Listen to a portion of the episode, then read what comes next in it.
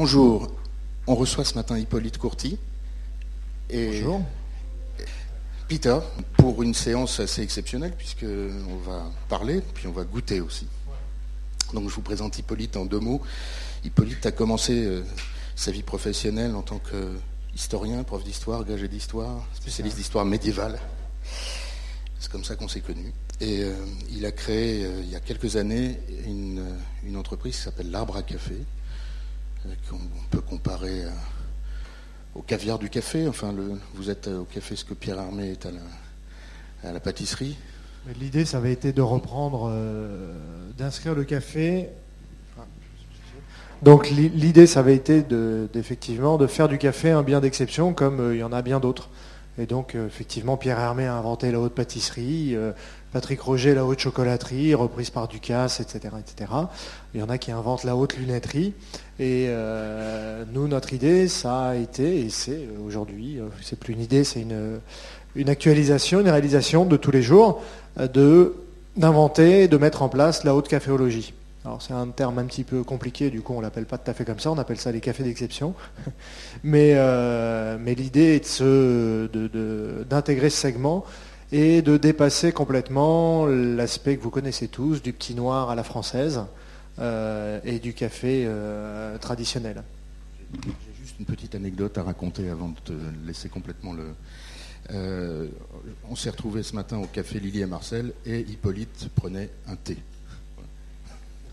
sélectionné par une amie qui s'appelle Lydia Gauthier, qui sélectionne justement les, les thés pour, euh, pour un de mes confrères euh, numéro un sur la place de Paris.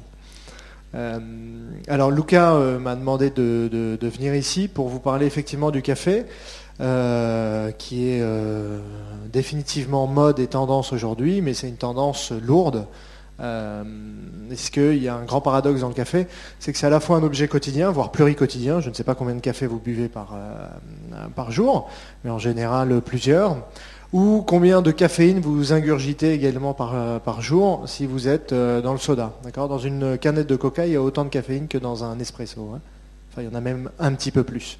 Donc il faut mieux donner à vos enfants ou futurs enfants un espresso à 4 heures plutôt qu'une canette de coca. c'est moins acide en plus. Euh, le paradoxe, c'est quoi? C'est que le café, c'est l'une des premières euh, denrées alimentaires échangées dans le monde. Vous lirez un peu partout que c'est la deuxième, c'est le deuxième bien échangé euh, dans le monde. C'est évidemment faux, et heureusement, on mange du blé bien avant de manger du café, on échange du pétrole, du gaz, etc., bien avant d'échanger du, du, café. Mais ça en dit un petit peu long aussi sur on va dire, la nébulosité ou en tout cas l'enthousiasme qu'il y a dans le monde du café, et de dire voilà, qu'on est tellement important qu'il faut vraiment prêter attention euh, à ce café. Donc, deuxième boisson la plus bu au monde, d'accord? Plusieurs milliards de tasses sont bues par jour. Euh, il y a plus de 90% de la population adulte qui boit du café, presque quotidiennement. Et pourtant, c'est le dernier aliment, en fait, euh, qui est resté une commodity et qui n'a jamais, jusqu'à il y a une dizaine d'années, on va dire, dépassé, on va dire, euh, le rang ou intégré le rang des, mets d'exception et de la gastronomie. Donc ça a été pendant très très longtemps le parent pauvre de la gastronomie. Et à tel point d'ailleurs que c'est euh, un aliment qui a commencé à émerger qualitativement dans des pays où la gastronomie est plutôt pauvre, où le terme de gastronomie n'existe pas vraiment, où la culture de la gastronomie n'existe pas beaucoup. D'accord? Ou, exception de l'Italie, on, y reviendra euh, régulièrement, euh, où le café n'appartenait pas à la gastronomie en tant que telle, mais au mode de vie. Ce qui est vrai sur l'Italie. vous êtes déjà tous allés en Italie, vous êtes tous tombés en pamoison devant le café italien. Et il y a des Italiens en plus, c'est parfait. Euh, donc, vous avez remarqué qu'il y a une expression qui en dit long, en fait, sur euh, la, différence d'approche entre la France et l'Italie. C'est qu'en Italie, quand on dit « viens, on va prendre un café », ça dure 30 secondes, on le boit et on s'en va. Donc, c'est pour se débarrasser de la personne. En France, au contraire, quand on dit « viens, on va prendre un café », c'est au contraire pour prendre son temps, parler, faire connaissance, etc. D'accord? Donc, on a un café expéditif, euh, qu'on a mal traduit par expresso avec un X, alors que l'espresso, c'est avec un S évidemment en italien, et ça vient de pressura, la pression. D'accord?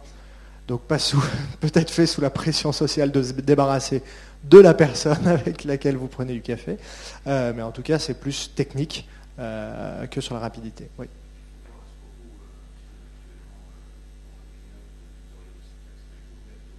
Oui.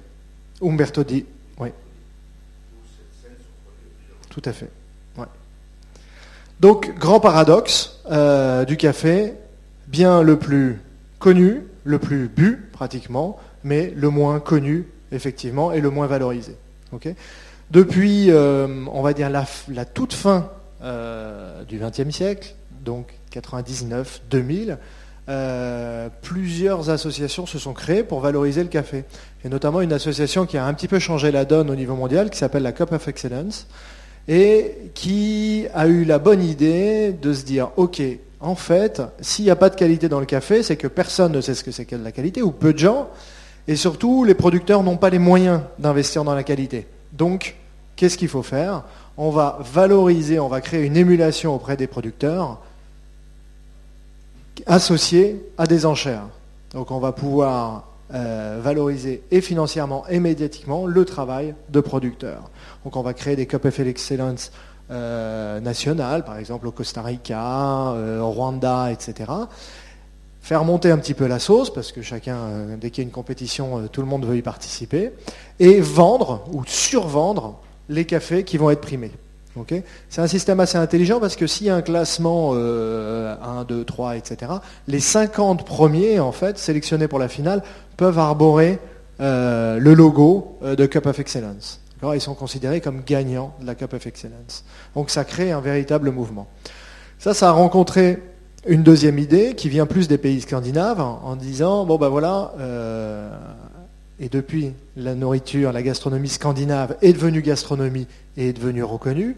Euh, voilà, nous n'avons pas de vin, nous n'avons que peu de bière, nous euh, nous avons de la vodka, mais elle est plus marketée par des gens qui sont euh, plus à l'aise que nous et qui étaient nos ennemis et toujours, qui nous semblent toujours aussi dangereux. Nationalement, qu'est-ce qu'on, va pouvoir prendre? Eh bien, ce qu'on boit le plus le café, euh, les premiers pays consommateurs de café sont les pays scandinaves, ce qu'on ne sait pas du tout euh, euh, quand on est italien ou français ou même breton. Et on va dire que les, Scandinaves, les Norvégiens, boivent jusqu'à 11 litres de café par, par an. Alors que 11 kilos pardon, par an. un Français, c'est environ 6 kilos. un Italien, on va être à 5. D'accord? Donc il faut vous dire que voilà, un Scandinave boit du café toute la journée. Donc ils se sont dit, notamment les Norvégiens, nous avons un pouvoir d'achat incomparable, nous allons pouvoir effectivement acheter de façon directe euh, des cafés de qualité et devenir effectivement la région de, du café de qualité. Et ils ont inventé, ils ont mis en place ce qu'on appelle la troisième vague euh, du café. La deuxième avait été initiée dans les années 60, 70. Le, le, fruit de cette deuxième vague, c'est un fruit que vous connaissez tous aujourd'hui, c'est Starbucks, c'est-à-dire la redécouverte ou la découverte par les États-Unis, la côte ouest, de l'espresso du macchiato, du cappuccino, etc. Tout ce qui fait l'art italien. Mais encore une fois, enfin le, café à l'italienne, mais encore une fois, les Italiens, euh, s'ils ont inventé la pizza, n'ont pas inventé Pizza Hut. S'ils ont inventé l'espresso, n'ont pas inventé Starbucks. C'est un petit peu l'histoire qui se répète. Et euh, ils l'ont tellement bien marketé, ils l'ont tellement bien défendu que Starbucks est devenu euh, ce que c'est aujourd'hui, c'est-à-dire la culture d'un café fait à la machine espresso, avec des mélanges de lait, d'arômes, etc. etc. La troisième vague, ça va être euh, la découverte un petit peu des cafés de terroir.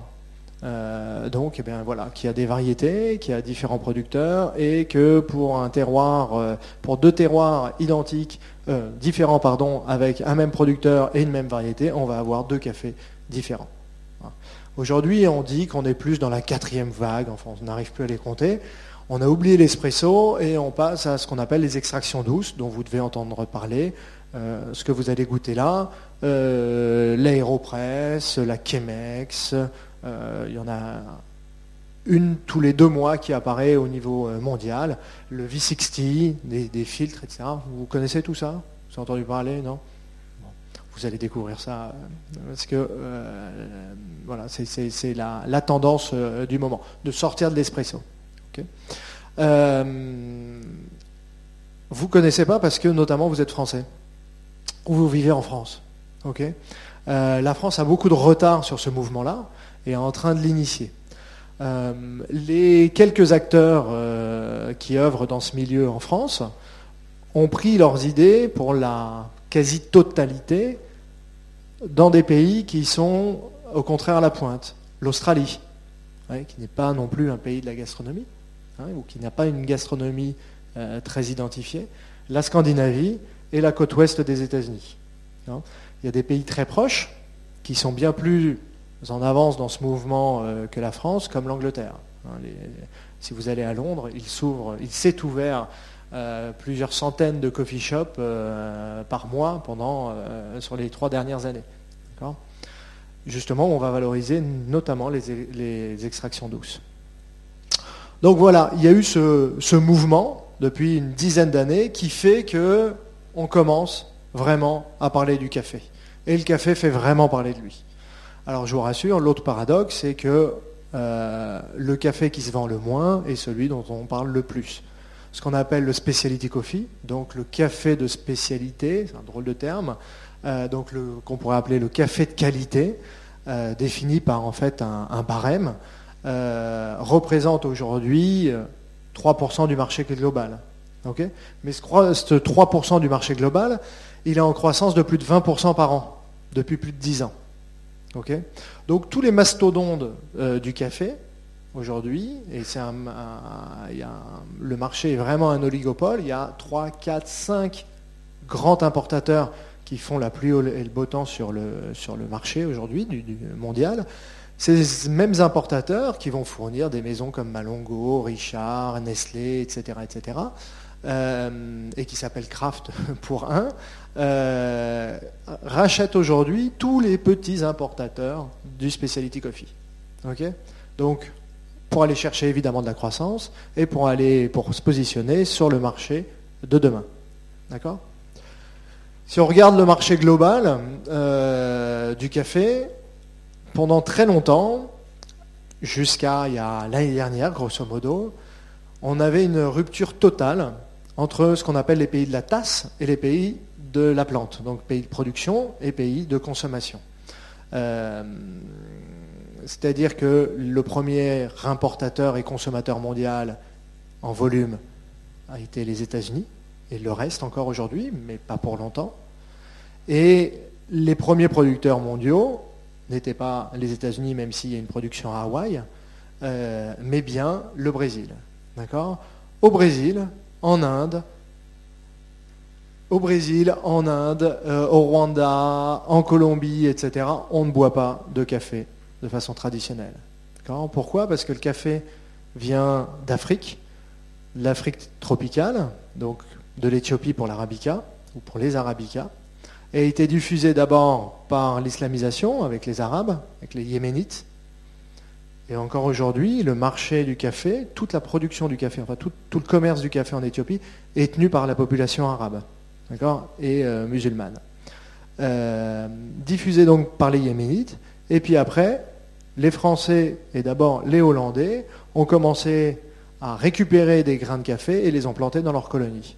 Donc on se retrouve comme, pour certaines cultures, comme les par exemple, qui sont des cultures qui sont fondamentalement coloniales. Donc cultivés dans des pays qui ont été colonisés, qui étaient des colonies, euh, vieilles ou récentes, pour les services d'une métropole et d'un marché donc d'abord et avant tout européen et nord-américain.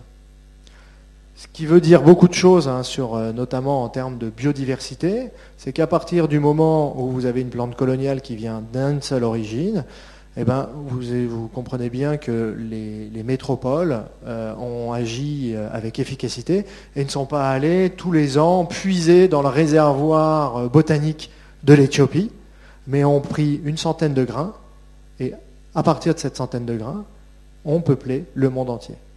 D'accord Donc aujourd'hui, on se retrouve face à un bien, enfin un végétal, qui, est, qui recouvre 70 millions d'hectares dans le monde, qui concerne 90 pays intertropicaux, donc qui est l'une des premières productions mondiales, mais qui a la plus faible, l'une des plus faibles biodiversités. on a, et on va travailler simplement sur ce qu'on appelle deux espèces, ce que vous appelez le robusta, qui a un autre nom euh, chez les spécialistes, le canephora, et les arabica. Donc, les pays producteurs ne buvaient pas de café. En Inde, qui est le deuxième, le troisième pays historiquement à avoir connu le café et qui est aujourd'hui l'un des producteurs importants mais complètement méconnus. Moi, je travaille avec une productrice qui n'a jamais bu de café de sa vie, mais qui pourtant euh, produit pardon, l'un des tout meilleurs cafés euh, qui soit. Parce que c'est étranger à la diététique nationale.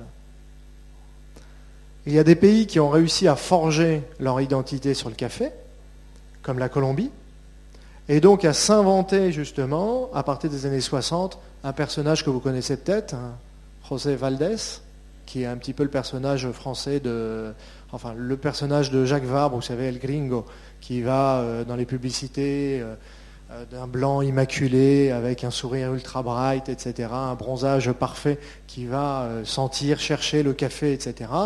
En fait, c'est la réplique, la ressucée parfaite d'un personnage qui a, valorisé le, café colombien aux dépens du café euh, brésilien, qui était le premier producteur euh, euh, mondial. donc le Brésil a une petite gastronomie qui commence à, s'occuper un petit peu du café, mais sinon, à part l'Éthiopie, le pays originel, point de recette au café par exemple. point de rite autour du café. Excepté quelques sectes dans le sens de petite église, de petite partie euh, de la religion, euh, donc euh, secte au sens littéral du terme, de l'islam, et notamment lié au soufisme, puisque le café doit sa diffusion, donc comme je l'ai dit tout à l'heure, à l'arabisation et surtout à l'islamisation du bassin méditerranéen, grâce au soufisme. Qu'est-ce qui s'est passé? C'est que les soufis ont découvert effectivement ben, un excitant naturel qui leur permettait, après une journée de travail, de se maintenir éveillé et donc de, euh, prier toute la nuit et de danser toute la nuit. Il y a encore sur Internet quelques vidéos assez intéressantes euh, dans les archives Europa notamment euh, de, de, de, rituels soufis fondés autour du café. Donc où on boit tous dans la même tasse, on se la fait passer, et là, on va danser toute la nuit, et puis il y a des rites un petit peu physiques de transpercement euh, des joues, etc. etc. Voilà. Chose que moi j'ai vécu en Inde, par exemple, où euh, dans la même plantation dont je vous parlais, euh, c'est assez caractéristique du sud de l'Inde, on, va faire un, festival, donc une fête pour les déités de la plantation qui reprennent tout ce qu'on connaît dans l'anthropologie, etc. On va faire le tour de la plantation, on va s'arrêter à des points euh, majeurs de la plantation pour rendre grâce évidemment aux divinités locales et donc à, euh, pour augurer une bonne récolte, pour augurer euh, justement, pour éloigner la famine, etc., appeler la pluie, etc., etc., etc. Et à la suite de cette, cette cérémonie est menée par des, par des hommes qui sont rentrés euh, dans un cérémoniel et dans un rituel plus d'un mois avant, qui mangent d'une certaine façon, qui dorment d'une certaine façon, et qui euh, finissent par marcher sur euh, du feu, des cendres réellement, comme vous lisez dans les belles histoires, par effectivement se transpercer le visage avec des pointes, etc. etc. Donc c'est dans le café euh, aux origines, il y a ces rites-là que nous, on connaît très peu. Aujourd'hui, euh, à quoi on assiste? Eh bien, Avec l'occidentalisation euh, des modes de vie, évidemment, et la montée en puissance des pays émergents, la consommation du café augmente dans les pays producteurs. Le Brésil est devenu l'année dernière le deuxième consommateur de café au monde. Alors que il y a encore 5 ans, ils ne buvaient euh, pratiquement pas de café. Euh, la Chine, qui est productrice de café, dans le Yunnan, commencent à boire du café. Starbucks, par exemple, planifie d'ouvrir 5000 coffee shops dans les deux années à venir. Donc on est en train un petit peu de, connaître un basculement qui va aller évidemment au détriment des consommateurs européens, euh, mais euh, qui va aller dans le sens de la qualité. Pourquoi? Parce que tous ces pays qui commencent à découvrir le café et qui commencent à avoir euh, de l'argent rentrent dans une, ont mis directement le café dans le panthéon des biens, des aliments d'exception et donc sont prêts à payer le prix fort. Je vous donne un exemple. On est deux dans le monde à importer un café qui vient de la, Réunion, qui est l'une des plus vieilles variétés de café au monde, qui s'appelle le Bourbon pointu, qui est l'une des fameuses 100 graines dont je vous parlais tout à l'heure, euh, qui, a peuplé ensuite le monde. La production est ridicule, moins de, moins de 1000 kilos cette année. Euh, ça fait 800 kilos euh, de, café torréfié et dans 1 kilo on fait 100 tasses. D'accord Donc vous avez très peu de tasses à se répartir dans le monde. Avec un acheteur japonais, on se partage la récolte. Lui, il vend sa récolte en une journée, le jour du, printemps, vous savez, quand les cerisiers euh, se mettent en fleurs, en une journée. Moi, je la vends en un an. Lui, il la vend quatre fois plus cher que moi. Et évidemment, il est assailli en une journée. Euh, parmi les pays consommateurs, vous avez un pays comme la Corée, par exemple, euh, qui s'est inventé, qui a cette découverte euh, du café. La Corée aujourd'hui recèle le plus grand nombre de spécialistes, de diplômés du café. il y a un diplôme international qui s'appelle le Q-Grader, et le plus fort taux dans la population, c'est en Corée il y a dix ans, la Corée ne buvait pas de café. Enfin, les Coréens ne buvaient pas de café.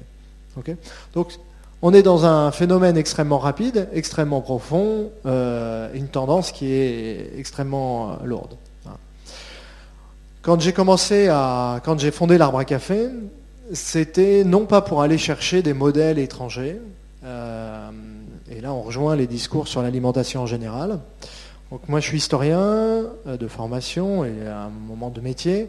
J'ai fait de la critique gastronomique, j'ai écrit sur euh, les objets, les arts de la table, j'ai vendu du vin, j'ai fait des, dégustations, euh, de l'enseignement à la dégustation. Et aujourd'hui, j'ai 40 ans. Le monde du café est jeune. il est essentiellement porté par la génération, si elle a mon âge, la génération de la high-tech, c'est-à-dire que M. Google, euh, M. Facebook, etc. ne veulent pas investir dans le golf, ne veulent pas investir dans le whisky comme papa, ne veulent pas investir dans la Napa Valley comme euh, leur grand-père, mais veulent se démarquer. Et comment ils se démarquent? Ils se démarquent en investissant dans le café. Donc il y a beaucoup d'entreprises euh, dans le café sur la côte ouest, comme Intelligentsia Coffee, comme Blue Bottle, comme Balls, etc., euh, qui sont financés directement, soit par Twitter, soit par Facebook, soit par Google, etc. etc. Et c'est la génération qui, effectivement, passe aussi bien du coca euh, au café. Qu'est-ce que ça veut dire? Ça veut dire qu'il y a énormément de cash pour soutenir cette industrie, des gens extrêmement dynamiques, extrêmement réactifs, euh, innovants, mais ça veut dire que ça correspond aussi à une certaine culture du goût à une certaine attente par rapport au goût. on est très loin des canons classiques de la gastronomie, ne serait-ce que française, mais aussi italienne ou aussi viennoise, qui sont un petit peu les trois références historiques en termes de café. Donc ça veut dire quoi? Ça veut dire que le café, en fait, il est porté par des gens qui vont avoir une culture gastronomique tout à fait particulière, de mon point de vue, tout à fait commune de leur point de vue, et qui vient principalement, qui a été principalement construite par l'agro-industrie. Par l'agro-industrie et par le monde lié à l'enfance. Ça veut dire quoi? Ça veut dire qu'on va boire beaucoup de lait. Le lait, par exemple, c'est un produit, Peter peut nous en parler mieux que moi, euh, c'est un produit emblématique euh, de pays euh, conquérants comme l'Australie, ou le mythe de la conquête du pays, même si c'est un pays, c'est l'un des paradoxes de l'Australie, à 98% urbain, mais il y a cette idée de conquérir un territoire vierge, etc. Et le lait a une symbolique très forte. Côte ouest, pareil, on va boire du lait, on est très proche justement, de ce mythe californien de la naturalité, et qui est un mythe fondateur dans les pays anglo-saxons. pays scandinaves également, d'accord très, très grande importance des produits lactés et de l'acidité. Donc ça veut dire que le café, il est entendu comme un produit de base qu'on va pouvoir mélanger, qu'on va pouvoir marier avec d'autres choses, ou qui va rentrer dans ses goûts. Le coca, euh, vous savez ce que c'est que le coca? C'est six morceaux de sucre, c'est plus de caféine que dans un espresso, et c'est un pH qui est de l'ordre de 2,5. D'accord? Donc ça veut dire que c'est extrêmement sucré, extrêmement acide, ok, et extrêmement excitant. D'accord? Euh, En fait, il n'y a pas d'autres produits comme ça. Euh, si vous buvez un vin blanc à un pH de 2,5, vous le trouverez très très très très sévère. Donc vous le boirez très froid, en plein été, et vous n'hésiterez pas à mettre un petit peu d'eau dedans. D'accord? Mais le rapport avec le sucre, évidemment, avec le gaz carbonique qui va durcir, etc., fait que vous pouvez le boire à satiété euh, et à l'infini. Euh, donc ça veut dire quoi? Ça veut dire que les canons qui portent, les canons esthétiques, hein, du goût, euh, et culturels qui portent cette, cette mode, cette tendance, sont très différents des canons que l'on avait avant. Mais ils rencontrent une mode, une autre tendance lourde, euh, qui est un petit peu en train de s'épuiser à haut niveau euh, dans des pays comme la France, mais qui est la gastronomie, par exemple, euh, scandinave. Vous savez que le Noma a été encore élu meilleur restaurant du monde. Cuisine d'assemblage, où on sort d'une technique justement de la cuisine, du mijotage, etc., des, techniques traditionnelles, et on va travailler sur des acidités et des sucrosités qui sont très élevées. Donc on a changé en fait de paradigme, on a changé de couleur. Nous, on, associe ça à quelque chose que vous connaissez mieux en travaillant ici, euh, c'est toute la mode de l'overdose, qui a, qui a été initiée, je crois, dans le parfum, avec Chalimard, etc., où on a mis énormément de doses. On a joué justement non plus sur la subtilité, sur les, délicatesses, etc., mais au contraire sur l'overdose. Donc la culture, euh, si on peut parler d'une seule culture, mais euh, ce qui va relier euh, toutes ces cultures, c'est justement une culture gastronomique, des équilibres qui vont aller sur l'overdose. Donc des niveaux d'acidité très élevés, des niveaux de sucrosité très élevés, des niveaux de salinité très élevés également. Alors que si on va à l'opposé, sur un espresso traditionnel à l'italienne, vous allez être sur la culture gastronomique italienne, qui est sur quoi? Qui est une culture du premier goût. Je ne sais pas si vous avez déjà arrêté, mais c'est le principe même de la, pizza. La pizza, on dit que elle connaît un tel succès parce qu'il y a les cinq saveurs. Vous savez, le salé, le sucré, l'acide, l'amer et ce qu'on appelle l'umani, le monoglutamate de sodium. Alors qui donne du goût et que les Chinois mettent, euh, enfin dans la cuisine chinoise, on met beaucoup pour, c'est un exhausteur de goût euh, tout simplement.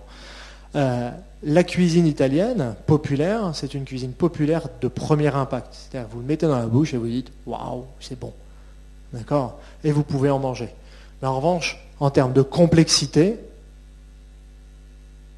je ne sais pas ce qui est recherché.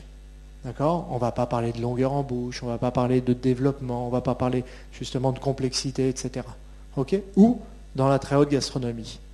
La gastronomie française est plus euh, recherche davantage cette complexité, euh, sans doute parce qu'il euh, y a cet intellectualisme lié à la gastronomie, et moins ce premier goût. Donc on va aller chercher justement cette longueur en bouche. Vous avez, je ne sais pas si vous connaissez un petit peu le vin, mais dans les années 80, à l'époque justement de l'overdose dans le parfum, on a eu l'invention des super toscans. En France, euh, donc les super toscans, c'était les vins de Toscagne avec des cépages bordelais. Et qu'est-ce qu'on voulait faire? Et ils, ils ont réussi à le faire. On voulait faire du vin, du Bordeaux, mieux qu'à Bordeaux. D'accord? Parce qu'il y a plus de soleil en Toscane, et qu'on avait compris qu'en prenant les mêmes cépages, donc les mêmes variétés, en faisant des élevages encore plus poussés, c'est-à-dire encore plus boisés, vous pouvez donner encore plus de goût. Et il n'est pas étonnant de voir que c'est à partir de euh, ce moment-là que c'est la critique américaine, non pas seulement pour des raisons de marché, mais qui a fait la pluie et le beau temps sur le vin, qui est devenu la référence, notamment avec le guide Parker. Et avec la valorisation de terroirs qui jusqu'à bah, maintenant en France était un petit peu minorée, comme la vallée du Rhône. Des régions qui sont euh, complantées essentiellement de syrah, un vin à la fois très aromatique, très puissant, et très ensoleillé. donc dans cette force du goût. En Italie, quand vous buvez un café, la première chose que vous avez, je dis bien la première chose, c'est une notion de douceur. Il y a la crème, la fameuse crema, c'est le, nom reste italien. Euh, la crema et ensuite le corps, c'est-à-dire que ça doit remplir la bouche. Donc un bon espresso italien, c'est quelque chose de doux et d'envahissant. On dit en, italien mangia, euh, bevi magna, euh, donc à manger et à boire. et puis après, vous avez cette culture classique qui est la culture euh, de la mer, de l'amertume. Culture de l'amertume que dans les milieux autorisés de la gastronomie, aujourd'hui, on est en train de redécouvrir justement. Euh, mais regardez tous les légumes qui font euh, la base de la gastronomie italienne, l'aubergine, l'artichaut, fenouil, etc. ce qu'on appelle la chicoria, qui sont justement des aliments qui vont sur l'amertume. Les vermouths, vous voyez ce que c'est que les vermouths? Donc tous les martinis, les martini blancs, euh, rouges, etc., sont des produits industriels, mais qui viennent tout simplement d'une tradition artisanale fondée sur la mer. D'accord? Donc un café italien, c'est quoi? C'est doux, avec un corps très important et euh, une fin de bouche très amère. Or, pas de chance, l'amertume, c'est vraiment un vilain défaut dans le café. Pourquoi? Parce que ça vient en général de problèmes fermentaires ou de variétés qui sont issues des robustas et qui sont vraiment pas intéressantes, pour leur complexité, euh, et ça vient de la torréfaction. Donc, en fait, c'est issu d'une série de défauts euh, dans le café. Même si, dans le café, il y a toujours une petite amertume, elle est intrinsèque, on va goûter d'ailleurs, hein. euh, Peter, serre quand tu veux. même si dans le café, il y a toujours une petite amertume qui est liée notamment à la caféine, parce que la caféine est, amère. Mais il y, a, différents euh, euh, gradients d'amertume. Euh, donc vous voyez, c'est un petit peu les deux bases sur lesquelles on a fonctionné jusqu'à maintenant. Alors Luca m'avait dit, si on continue dans ce domaine, Luca m'avait posé une série de questions en me disant mais pourquoi est-ce que le café est si mauvais en France et à Paris? Pourquoi est-ce que cette culture du petit noir est aussi mauvaise? Euh, et pourquoi est-ce qu'elle est autant décriée par la presse étrangère et par un, nouveau métier qui est critique gastronomique spécialiste du café, comme il y a par exemple au New York Times euh, depuis 5 euh, ans à peu près?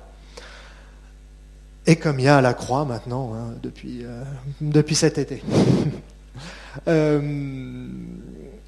donc, pourquoi est-ce que le, café, le marché du café est ce qu'il est en France aujourd'hui? Bah, Tout simplement parce que la France était, une métropole coloniale. Euh, vous savez tous que, enfin, il y a une phrase euh, fameuse de Jules Ferry, c'est de dire que la, colonisation est la fille de la révolution industrielle. si vous voulez produire en France, si vous voulez produire de façon industrielle, si vous voulez nourrir la demande et euh, la favoriser, alors il vous faut des ressources qui soient importantes et que vous allez faire produire ailleurs. et puis ça tombe bien en France parce qu'on va prendre des matières premières des colonies et on va reverser dans les colonies les produits manufacturés. C'est, vous savez, l'une des différences structurelles, semble-t-il, entre un pays comme la France et l'Allemagne sur le plan industriel, où l'Allemagne a perdu ses colonies très tôt et a dû fonder une industrie fondée sur la qualité, la recherche de la qualité parce qu'elle devait vendre à des gens, à des pays d'un même niveau de développement, alors que la France euh, profitait de, son, de ses territoires, euh, de ses colonies, pour, euh, comme débouché pour ses, pour ses industries. C'est un petit peu la différence entre Peugeot et Mercedes aujourd'hui, par exemple. Et c'est un moment où justement la France a perdu toute cette industrie, notamment automobile, de luxe et de haut de gamme. Donc, qu'est-ce qui s'est passé euh, à cette époque-là? La culture française du café est assez intéressante. C'est que, vous avez remarqué que la France, je vous ai dit tout à l'heure, bah, c'est le pays avec la Hollande qui a diffusé le café partout dans le monde. Ces colonies, qui étaient la Réunion qui s'appelait l'île des Bourbons, Haïti, hein, étaient les premiers producteurs mondiaux de café. Et la qualité des cafés euh, de ces deux origines sont encore chantées tout le long du XIXe siècle par des gens comme Balzac ou par Dumas. Sauf que est arrivé un moment où Napoléon a mis fin à la Révolution et s'est mis en conflit, ou euh, on va pas parler de responsabilité, mais de, ou en tout cas rencontré, euh, la France a connu le blocus continental. Donc la France était interdite, n'avait plus la possibilité d'importer des produits euh, de l'extérieur. Qu'est-ce que vous faites dans un pays qui a inventé le café au lait, qui a inventé un nombre de machines à café euh, très importantes et dont la population, et notamment l'aristocratie, est d'ores et déjà habituée au café? Eh bien, vous allez regarder chez le voisin, dans les inventions des voisins, pour euh, consommer un ersatz. Donc les ersatz du café, ils sont antérieurs au café lui-même. D'accord? On mangeait déjà, on buvait déjà des boissons à base de céréales grillées, comme l'orge, comme l'avoine, etc. Déjà dans la Bible et déjà à Babylone et dans la Mésopotamie. Sauf que début, euh, à la fin du XVIIIe siècle, les Allemands découvrent la chicorée. Donc la chicorée, c'est quoi? C'est tout simplement la racine de l'endive, et en la torréfiant, on en donne un goût un petit peu amer, proche justement euh, du goût du café. Donc les Français, sous toute euh, l'époque napoléonienne, pardon, vont s'habituer à la chicorée. La chicorée, ça a un goût végétal et une amertume tout à fait marquée. D'accord? La France a été encore, jusque dans la fin des années 80, le premier marché pour la ricorée, hein, avec une pub qui a marqué des générations et des générations. Je ne sais pas si vous savez ce que c'est que la ricorée, ça se boit encore? Ouais Bon, ouais. Euh, donc la France, premier marché mondial de la ricorée. Hein. Euh, ricorée qui vient de la chicorée. Hein. C'est euh, un produit de chicorée. Donc la France s'est constituée un goût et un goût pratiquement national. Comment est-ce que vous faites pour prendre positivement ou comme un, étendard, pardon, un produit de privation pour en faire justement un produit de fierté? Eh ben, vous magnifiez euh, la chicorée. Donc les Français sont passés de buveurs de café, haut de gamme à l'époque, à des buveurs de chicorée. Et puis, à la fin du 19e siècle, on a, c'est ce qu'on appelle justement la deuxième vague de la colonisation, ou l'ère de la colonisation, la France met euh, main basse, fait main basse sur l'Afrique de l'Ouest. Afrique de l'Ouest et l'Afrique équatoriale, où on découvre une autre espèce du café qui s'appelle le Robusta ou le Canephora.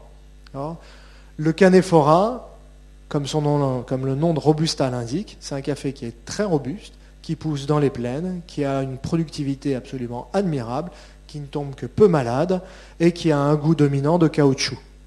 D'accord? Donc il y a une complexité en fait aromatique bien moindre que les arabicas. Ce que vous goûtez là, c'est un café euh, qui vient du Costa Rica, d'un producteur qui s'appelle Ricardo Pérez, euh, et qui veut s'inspirer euh, des cafés éthiopiens. Mais on goûtera un café éthiopien tout à l'heure. Là, on joue sur des acidités, sur un équilibre qui est assez agréable, qui doit donner un peu de fraîcheur. Hein. Donc, la France, qu'est-ce qu'elle fait dans ses colonies? Eh ben, Elle va planter des arachides pour faire de l'huile, elle va planter euh, de l'huile d'olive, du vin, des oranges, etc. dans tous les pays du Maghreb du cacao, des bananes et évidemment du café. Et elle va inventer justement la monoculture de café, le productivisme euh, café ok? Avec la fondation de grands instituts de recherche qui sont encore aujourd'hui, mais plus pour longtemps, à la pointe de la recherche, qui travaillent avec Nespresso, et c'est ce qui les, sauve financièrement aujourd'hui, mais dans dix ans, je ne sais pas s'ils existeront encore.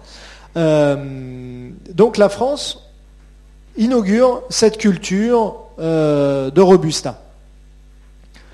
Qu'est-ce que ça veut dire?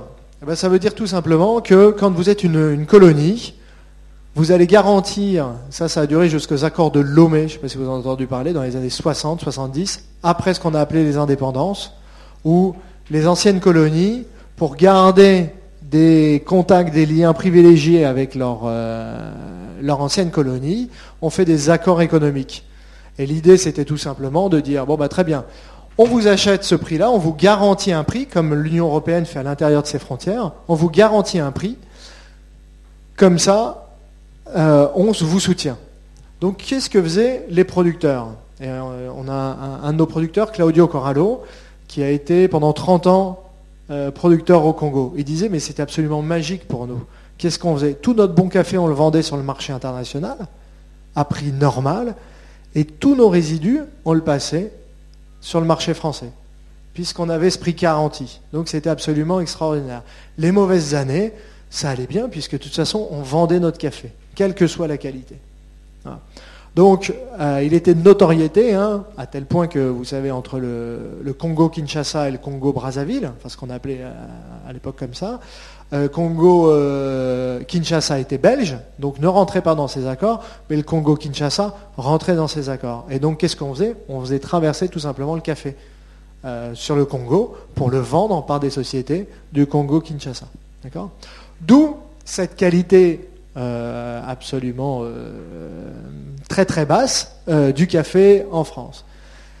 Ça a continué avec quoi? Ça a continué avec cette idée que le café était un prix de, enfin une denrée de première nécessité.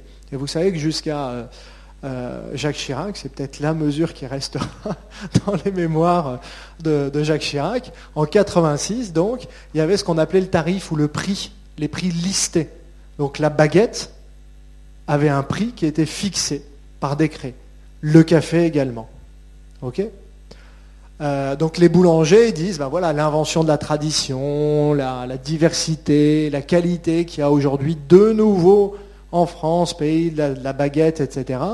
Elle vient notamment de cette période où les prix ont été libérés et où le boulanger, au lieu de le vendre, je ne sais pas quoi, euh, un, franc, euh, pouvait vendre sa baguette un franc 20 et donc euh, créer enfin ou aller acheter des meilleures, farines, etc. Dans le café, c'est la même chose.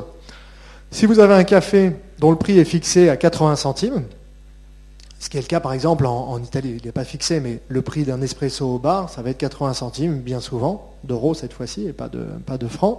Euh, qu'est-ce que vous allez faire? Vous allez évidemment, si vous ne pouvez pas augmenter le prix, vous allez évidemment augmenter votre marge par le bas, par les achats, par les coûts. et donc ce qui a fait que le marché français, pendant des années, a été plutôt incité à chercher la réduction des coûts que l'augmentation de la qualité. Donc ça a maintenu euh, le café à ce, stade-là. Et il n'est pas étonnant que les gens qui aujourd'hui sont euh, dans la dynamique de ce café nouvelle tendance, etc., sont des gens qui sont nés à cette période à peu près. D'accord?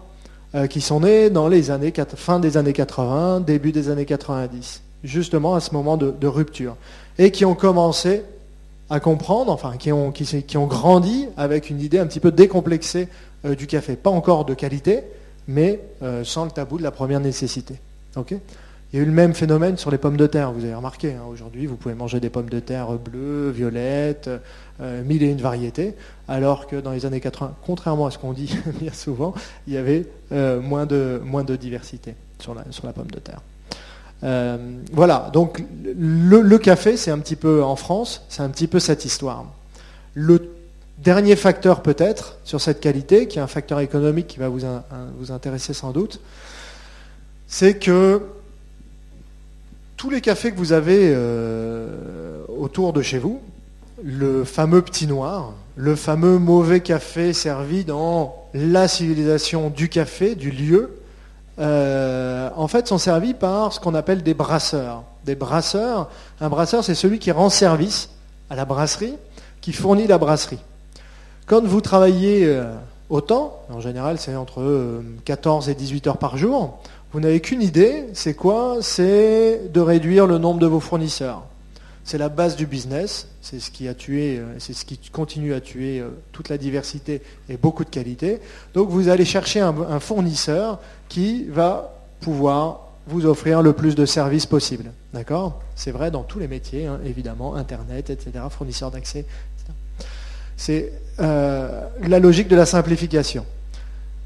Donc, quelle est la base du métier dans un café? Ben, C'est effectivement de faire du café, c'est de faire du thé, c'est de faire euh, des produits vaisselle, c'est de faire du vin, etc., etc. Donc il y a des géants de la brasserie qui se sont mis en place, souvent liés à une population qui historiquement a pris les cafés, donc ce qu'on a appelé les fameux bougnats, les, vendeurs de charbon, de bois et de vin, euh, originaires de l'Aveyron. Et qui ont constitué véritablement des colosses. Olivier Bertrand, qui est le premier d'entre eux, hein, pour vous donner une idée, il n'est pas très connu du grand public, mais c'est quelqu'un, c'est enfin, une, une, entreprise qui vient d'acheter la licence Burger King. D'accord? Tous les Burger King que vous voyez aujourd'hui, hein, c'est euh, par Olivier Bertrand, qui a constitué son empire en vendant de la bière, euh, du vin, du café au, au restaurant. D'accord? Qu'est-ce qu'ils ont fait Donc quand vous proposez un, catalogue assez étendu, vous allez voir le, cafetier qui, par définition, n'a pas d'argent et veut euh, de l'argent, veut gagner de l'argent, et vous lui dites, bon, bah, très bien, pour vendre du coca, il te faut un frigo, donc on te paye le frigo. En fait, on ne paye jamais le frigo parce que ce n'est pas des activités philanthropiques, mais on intègre le prix du frigo au prix du coca qu'on va vendre, mais comme ça, ça ne fait pas mal, on ne voit rien. Et pour le café, on va faire la même chose. Voilà, pour te faire du café, malheureusement, il te faut une machine et il te faut un moulin. Donc qu'est-ce qu'on va faire? Ça vaut 5 000, 10 000 euros. Donc tu ne vas pas payer ça. Évidemment, tu n'en as pas les moyens, tu commences, on va t'aider, etc. Et donc, on va intégrer le prix de la machine dans le prix du café. OK?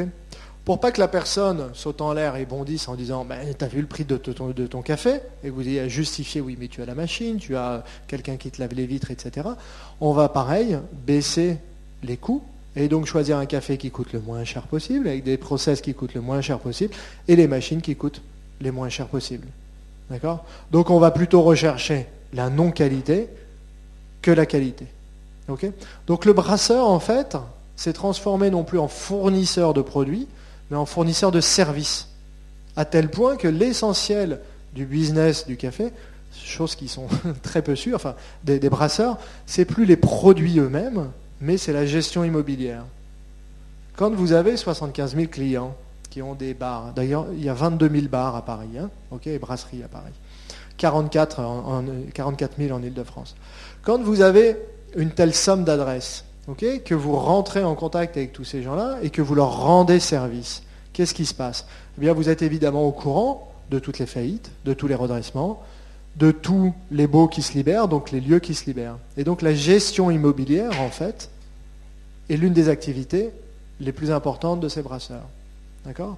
Donc si vous regardez beaucoup de lieux, euh, enfin historiquement on le voit avec euh, les baltos, vous savez, il y a des bars qui s'appellent tout le temps les Balto, enfin qui ont des noms euh, qu'on ne comprend plus. C'était des noms en général de marques de cigarettes euh, qui finançaient justement les beaux.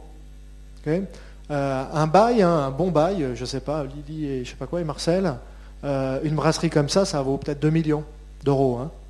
D'accord Donc quand vous sortez de la non-école que vous avez fait, parce qu'en général on n'a pas fait d'école quand on reprend ce genre de choses, soit vous avez la famille derrière, mais il faut une belle famille, donc qui vient de ces métiers-là avec beaucoup de cash parce qu'il y a 20% qui va se payer en cash, euh, vous devez trouver des financiers. Vous connaissez, euh, vous savez qu'en général les banques ne font pas le travail qu'on attend d'elles, et donc il faut d'autres euh, organismes de financement. Ces autres organismes de financement, c'est quoi? C'est les brasseurs. Donc vous allez voir un brasseur, et ce brasseur, il, se porte caution sur vos crédits, Caution bancaire. Comme vos parents quand vous louez un, studio à, Paris. Et ça veut dire quoi Si vous faites faillite, eh bien ça lui revient. D'accord? Euh, Et il vous prête de l'argent en cash. Donc, quand vous voyez un, nouveau bar s'installer et qui va refaire la devanture, par exemple les chaises, etc., etc., eh c'est en général une avance du brasseur qui lui permet de tout payer pour justement valoriser son, bien. Et les brasseurs ont évidemment aujourd'hui des biens, des lieux en propre, qui leur appartiennent directement et qu'ils gèrent directement. Donc Café Richard en a, Olivier Bertrand en a, Tafanel en a, etc. etc. D'accord? Voilà. Donc, tous ces gens-là, enfin toute cette entreprise-là, vous comprenez bien que ce pas des entreprises qui sont euh, pour la beauté du geste, pour l'esthétique, etc. Euh, qui ne vont pas rechercher une, une, qualité du produit, euh, mais au contraire une efficacité de leur ingénierie financière. chacun, à chacun son boulot. Qu'est-ce qui s'est passé à la fin des années 90 eh bien, euh, il y a le brillantissime Nespresso qui a débarqué et qui a rencontré, euh, pire, la fin du café clope. C'était quoi le café clope ben, En fait, on n'allait pas au café sans fumer et on ne buvait pas un café sans fumer. Et en plus, on lisait euh, le journal. Aujourd'hui, on lit plus le journal, on fume plus au café et on ne boit plus de café au café. Pourquoi? Parce qu'effectivement, on n'a plus la clope, on mange moins de sucre, qui servait à noyer euh, le café. On ne lit plus le journal et donc et on trouve le café servi au café moins bon que celui qu'on peut servir chez soi. Hein. Jusqu'à Nespresso, en fait, l'espresso était l'apanage des professionnels. Seuls les professionnels pouvaient investir dans une machine à plusieurs milliers d'euros, donc à plusieurs dizaines de milliers de francs. Or, avec Nespresso, voilà, l'espresso est rentré dans le quotidien des Français. La France, c'est 2 milliards de dosettes par an. C'est encore une fois l'un des premiers marchés de la dosette. vous avez d'un côté la chicorée, de l'autre euh, la dosette Nespresso. Qu'est-ce qui s'est passé donc avec cette convergence de deux grands facteurs, fin du café club et, euh, et Nespresso? Eh bien, vous avez bien compris que les volumes de nos brasseurs en café de nos brasseurs ont chuté complètement. Ok ça a été un petit peu la même chose qu'avec l'augmentation des restrictions sur les cigarettes pour euh, nos amis les, buralistes. Euh, leurs chiffres ont diminué complètement. Qu'est-ce qui s'est passé? Je ne sais pas si vous avez connu des buralistes, mais les buralistes avaient tout le temps des cadeaux, des voyages payés par Philippe Maurice, des sacs, etc., etc. Ils étaient très fortement incités euh, par les entreprises qui étaient parmi les plus grandes capitalisations mondiales hein, euh, à vendre des cigarettes.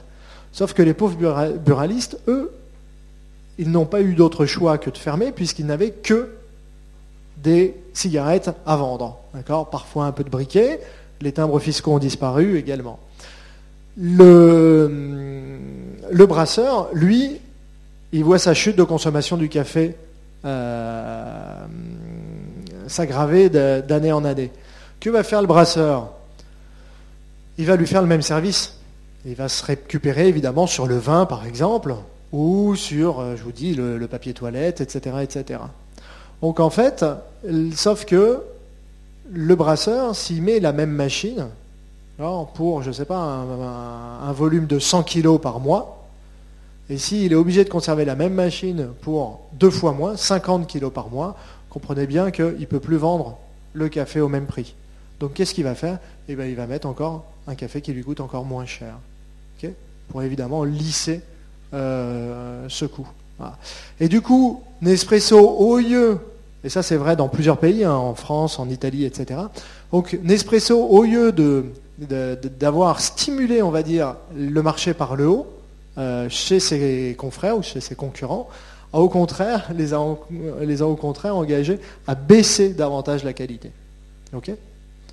Et il a fallu attendre des gens de ma génération, euh, enfin la génération de mon entreprise, euh, pour dire oh là là, mais en fait la, la, route est complètement erronée et le café peut être un vrai café, peut être digne d'intérêt et pas simplement une, un shoot euh, de caféine.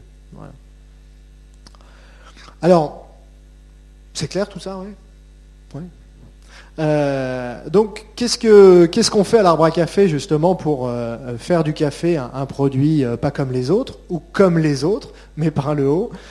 Bien, c'est très simple. En tant que Français et qu'Européens sans doute, on sait qu'il n'y a pas de produit qui grandit, qui pousse déjà empaqueté, donc soit en dosette, soit en, dans la nature mais qu'un produit de qualité alimentaire, il répond à trois choses, euh, c'est-à-dire un terroir. Donc un terroir, c'est la rencontre entre plusieurs points. C'est un sol, c'est une histoire, c'est des atouts, enfin des caractéristiques climatiques. D'accord? Donc c'est un terroir n'est jamais, n'existe jamais en lui-même. C'est toujours une construction hein, de l'histoire. Donc c'est la rencontre entre un terroir, un homme et son savoir-faire, et un matériel végétal, d'accord, ou une race, euh, ou une race. Donc partant de là, moi quand j'ai commencé dans le café, je n'aimais pas le café. Je ne supportais pas de boire le café. Je faisais beaucoup de dégustations de vin, etc. Je vendais du vin de la critique gastronomique et j'étais obligé de noter, de mentionner les cafés. Donc on m'avait dit c'est simple, tu mets toujours la même chose, euh, noisettes et chocolat. Donc tous mes cafés euh, étaient super bons et c'était toujours noisettes et chocolat. Puis après, j'ai appris que c'était la noisette, c'était l'un des défauts majeurs du café, c'était euh, justement le goût du vieux café. Mais bon, ça je l'ai appris plus tard. Et euh, on m'a demandé de travailler sur le café pour un, livre, donc j'ai d'abord refusé en disant que j'étais complètement incompétent, et puis après, je, me, suis mis petit à petit à, essayer de le comprendre. Et quand on me parlait du café, je ne comprenais jamais de quoi il s'agissait, parce qu'on on me parlait d'origine, vous avez déjà dû entendre ça Ah oui, c'est du pur origine. L'origine, figurez-vous que le Brésil, c'est une origine. Le Brésil, ça fait 14 fois la France. Donc quand on aime le fromage, quand on aime le vin, etc., qu'on va parler de Bourgogne et encore de climat en Bourgogne, quand on va parler euh, de Bordeaux ou de vin de la Loire, ou de fromage qui change à 50 km près, c'est très difficile à comprendre. On va parler d'Éthiopie, on va parler de Costa Rica, mais on parlait jamais de variété, on parlait jamais de producteurs, et on parlait jamais de process, c'est-à-dire de, de traitement, de transformation. D'accord? Ce qu'on appelle dans le vin la vinification. Mais dans le thé, c'est euh, les fermentations. Vous savez qu'il y a du thé blanc, du thé jaune, du thé bleu, euh, du thé euh, vert, noir, etc. D'accord? Qui correspond à différents travails, enfin à différentes fermentations justement. Là, que jamais été mentionné cette, cette idée. Et donc je ne comprenais pas.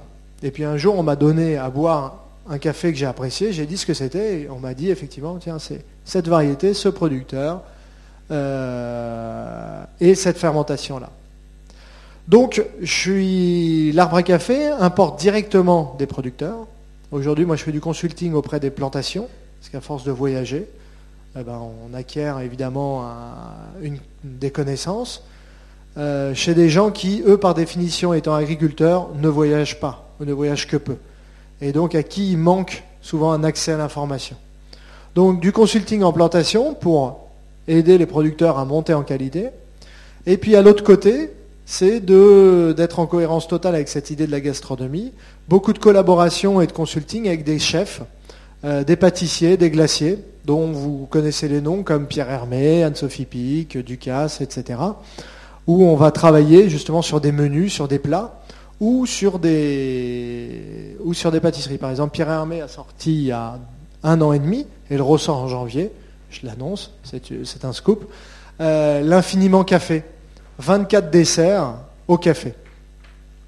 Donc ça, c'est l'une des grandes... Euh, ce sont nos deux activités principales. Et entre les deux, ce qu'on va faire, ben, c'est qu'on va importer par nous-mêmes, on a un grand stock à côté de Ringis, torréfier par nous-mêmes dans le 14e arrondissement, et servir par nous-mêmes à la restauration.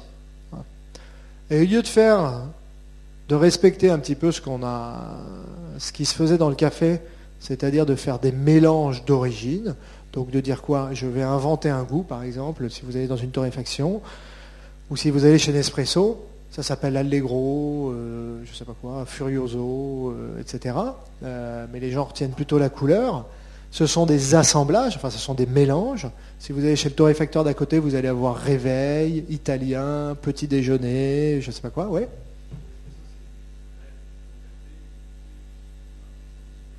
Ben, on en parlera, mais si vous êtes dans une école qui fait du marketing, vous pouvez voir que ce n'est pas forcément antinomique en fait.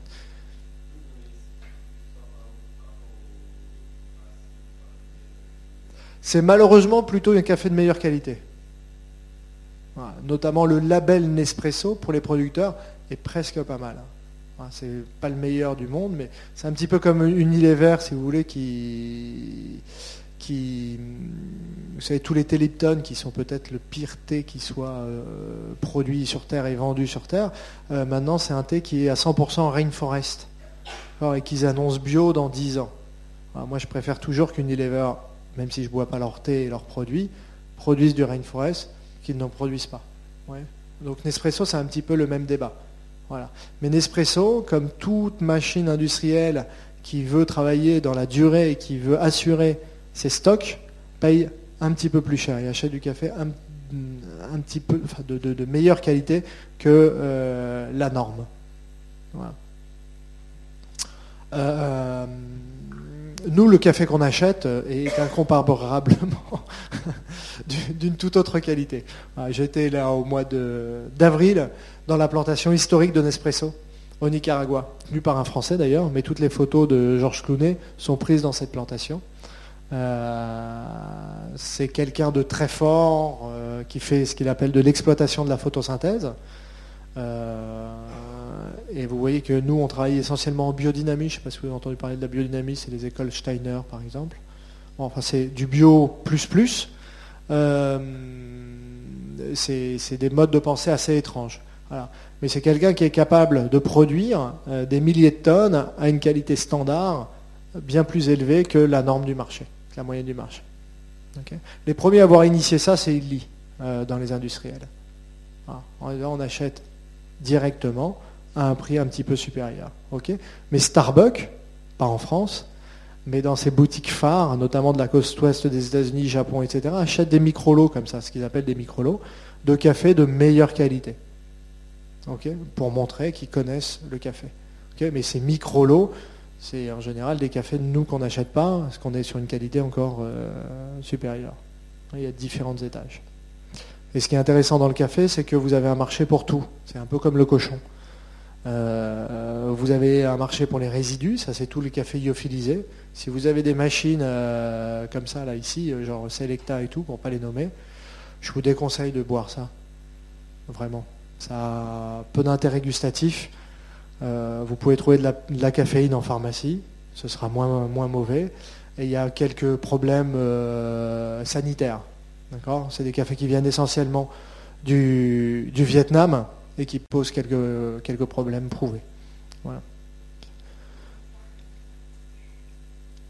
Voilà. Un petit peu pour tout, le, tableau. Euh, et nous, donc, ça fait six ans qu'on travaille dans, le café et qu'on a réussi en fait à un petit peu euh, casser le monopole, enfin en tout cas à faire prendre conscience euh, à toute la haute gastronomie et la, moyenne gastronomie française euh, que le café avait un intérêt réel et que de finir un repas avec un café digne de ce nom, c'était très très intéressant pour eux.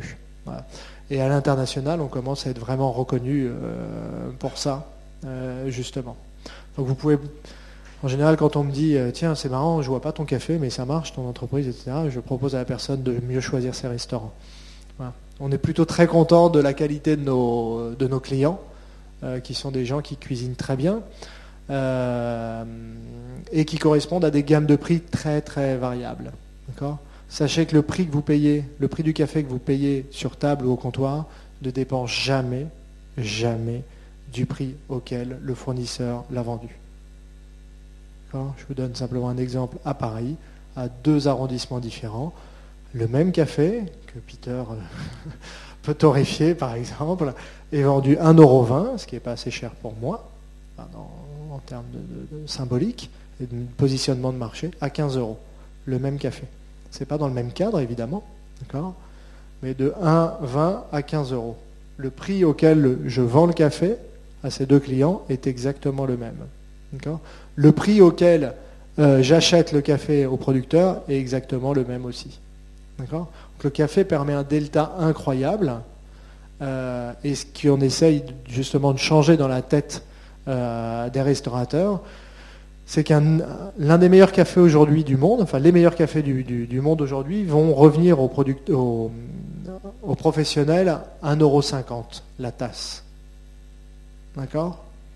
1,50€ la tasse, si vous prenez une coupe de champagne, il n'y a heureusement pas un seul champagne qui vous revient à 1,50€ la coupe.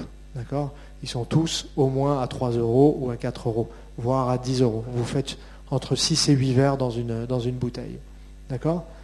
Pourtant, vous, allez le vendre le même, vous pouvez le vendre le même prix. Mais le plaisir sera incommensurable. Donc c'est un petit peu dans cette idée que l'on, travaille euh, pour montrer un petit peu toute l'exceptionnalité, on va dire, du café.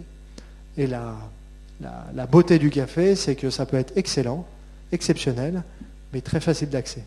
Contrairement au thé, par exemple, euh, où là, il faut commencer à avoir une petite culture et une habitude gustative, notamment pour goûter les, les puères. Je ne sais pas si vous connaissez les thés les plus fermentés, les thés noirs, qui sont un petit peu difficiles d'accès pour certains.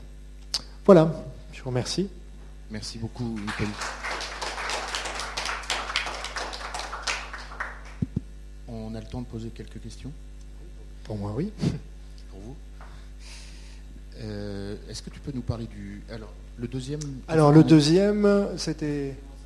C'était le Monzamaro. Donc, on est parti, en fait, ce qui, ce qui m'intéressait ici, c'était de vous montrer différents terroirs et différents producteurs. Donc, vous avez compris, nous, on importe les, cafés en direct des producteurs. On travaille avec une douzaine de producteurs. On, me demande toujours si on les connaît. Oui, on les connaît. Euh, très bien. Et oui, on a trop de contacts plutôt que pas assez de contacts avec eux. C'est-à-dire que j'ai parfois du mal à gérer mes rapports avec les producteurs tellement ils m'appellent et tellement ils me prennent de temps euh, pour discuter parce qu'ils sont en général loin dans la forêt et que Skype permet ces choses-là.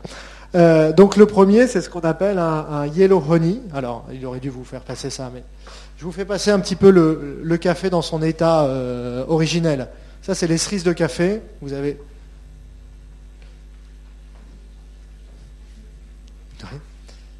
Donc, première, première, euh, premier pot, c'est les, cerises de café. Deuxième, c'est la peau du café, qui s'appelle la cascara et qu'on boit en infusion. Ensuite, le blanc, c'est ce qu'on appelle le café parche, c'est-à-dire qu'après la fermentation, la fermentation, vous voyez tout ce que c'est, c'est la dégradation de la matière organique par euh, enfin des sucres euh, par des acides justement, par des bactéries. Et donc, c'est à l'intérieur de la cerise, il y, a les deux, grains, et quand vous le faites fermenter, en fait, il y a une décomposition de la pulpe. Quand vous avez enlevé la peau, deuxième paquet, paquet, et ensuite, il y a, on enlève la, la pulpe par la fermentation.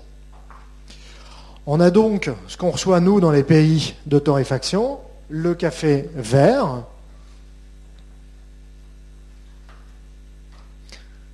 qui va être torréfié, donc cuit, monté à 200 degrés. Le cacao, c'est à une centaine de degrés seulement. Et va sauter, attention, c'est extrêmement volatile, va sauter ce qu'on appelle la pellicule argentée, qui est un résidu, mais on travaille beaucoup sur la blue economy, et donc euh, par exemple Anne-Sophie Pic, elle cuisine avec cette pellicule argentée. et donc, in fine, le café torréfié.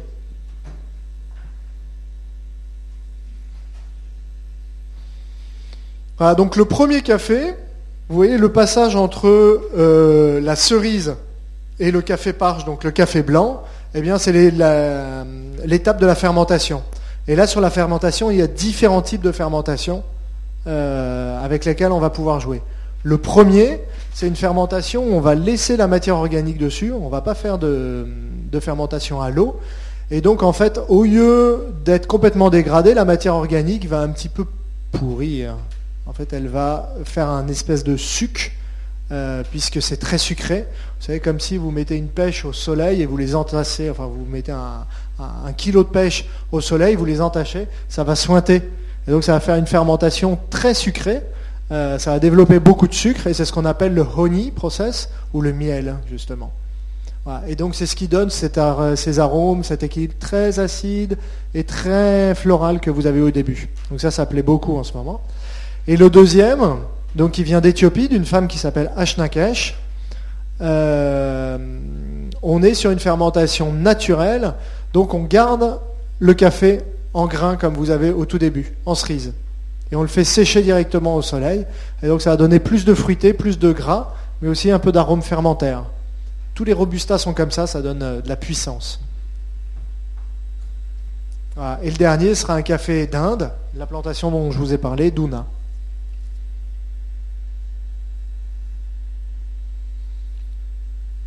Est-ce que tu peux nous parler du jacu qu'un jour j'ai eu la chance de goûter Alors parmi ces différentes euh, fermentations, il y a aussi ce qu'on peut appeler les, fermentations euh, animales.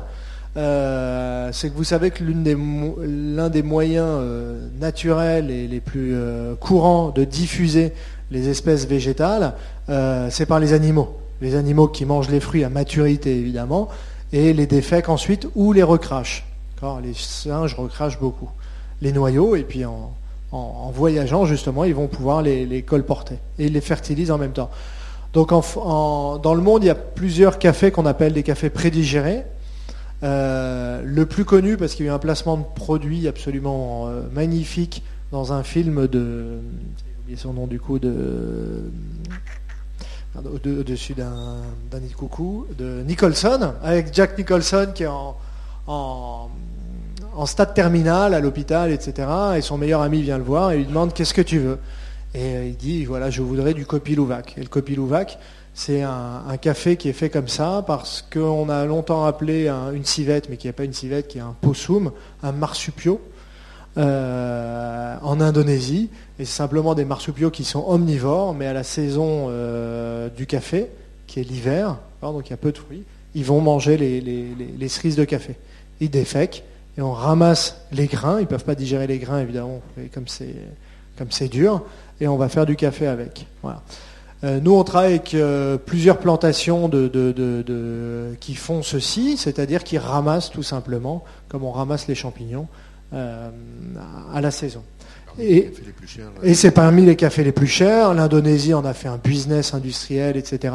Ils sont élevés en cage avec une qualité de, de café qui est très basse. Et nous, on travaille avec Enrique, qui sera là au mois de juin d'ailleurs, euh, et qui est la seule plantation à le faire avec des oiseaux, des jacous, qui au Brésil, qui sont, euh, qui sont euh, des oiseaux de la taille d'un faisan, donc très peu volatiles. Vous avez déjà vu un faisan voler, enfin, c'est comme une poule, quoi. quand ils ont fait 100 mètres tout le monde les regarde en disant waouh. Donc quand vous avez une colonie de jacou dans votre plantation, euh, vous êtes sûr malheureusement qu'elle reste. C'est une espèce protégée parce que c'est un nuisible, euh, parce que euh, c'est des gros oiseaux qui bouffent absolument tous les fruits.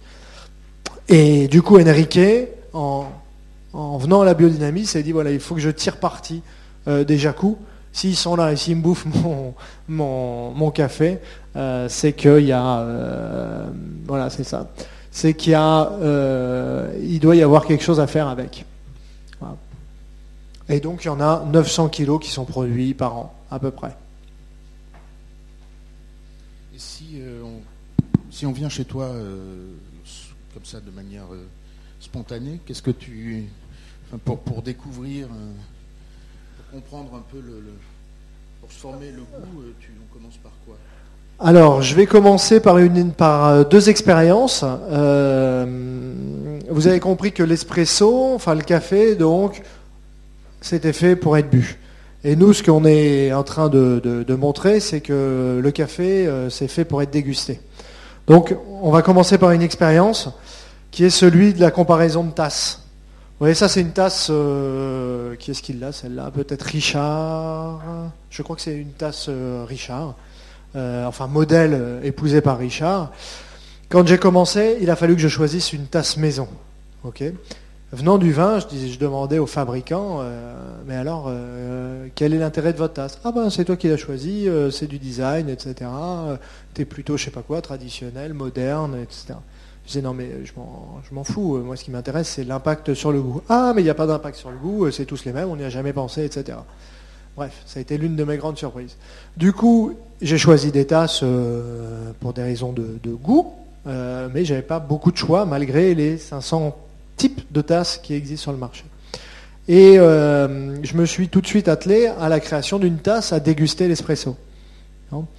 j'ai fait ça avec une designeuse qui s'appelle Sylvie Amar, qui bosse pour Linger, pour différentes guides de graines, etc., différentes marques, pour créer une tasse à l'espresso. Et donc quand vous allez à la boutique, on vous fait déguster le même café sur deux tasses. Donc ça c'est la tasse qui va sortir hum, fin juillet, euh, qui vous voyez n'a pas d'anse, c'est en grès, qui je vais vous la faire passer si vous la cassez pas, on a 10 prototypes. Euh, Peter va la chauffer d'ailleurs. Euh, mais il y avait plusieurs idées avec cette tasse. C'était de changer le rituel du café. Vous avez remarqué qu'ici, il y a une anse. Et la hanse, c'est quoi? C'est la mise à distance, c'est la médiatisation, c'est l'urbanité en fait. Donc c'est l'arrivée du café dans le salon de café. On lève le petit doigt évidemment, mais pas de chance par rapport au thé, la tasse est très lourde, donc on n'arrive jamais à la prendre. donc on la garde jamais. Donc on s'en débarrasse très rapidement en fait. Et on n'a pas de contact avec la matière, on n'a pas de contact thermique. On finit par se brûler euh, sur ce qu'on appelle le buvant. C'est froid, c'est de la céramique, c'est très lisse, c'est une inertie thermique excellente, mais c'est le seul avantage que ça. Ici,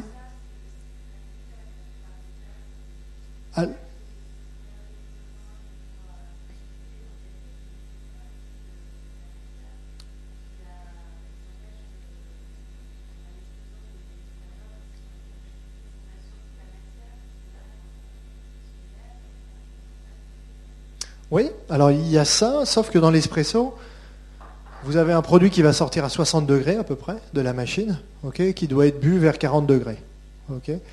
Si vous n'avez pas une épaisseur de matériau, un matériau qui a une inertie importante, alors vous allez boire quelque chose de froid. Parce que vous avez simplement 3 centilitres dans un petit matériau.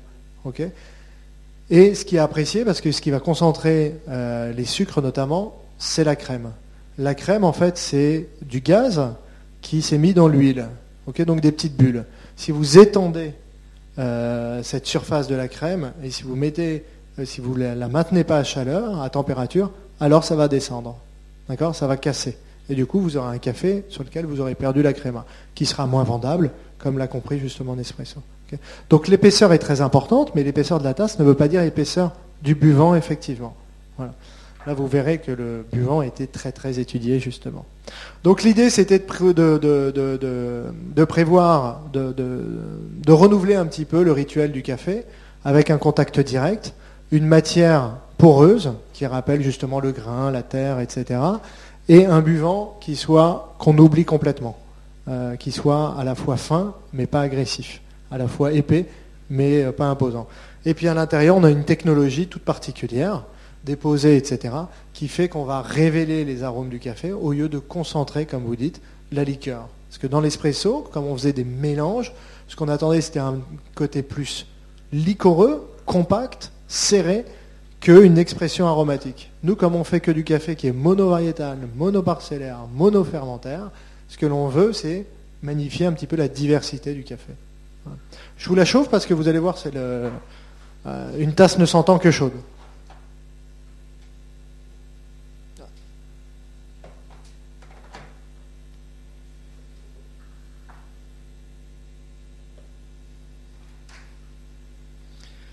Et la deuxième expérience que vous pourrez faire chez nous, c'est l'expérience de l'eau. Vous savez que le café, c'est à 98% de l'eau, Presque comme notre corps.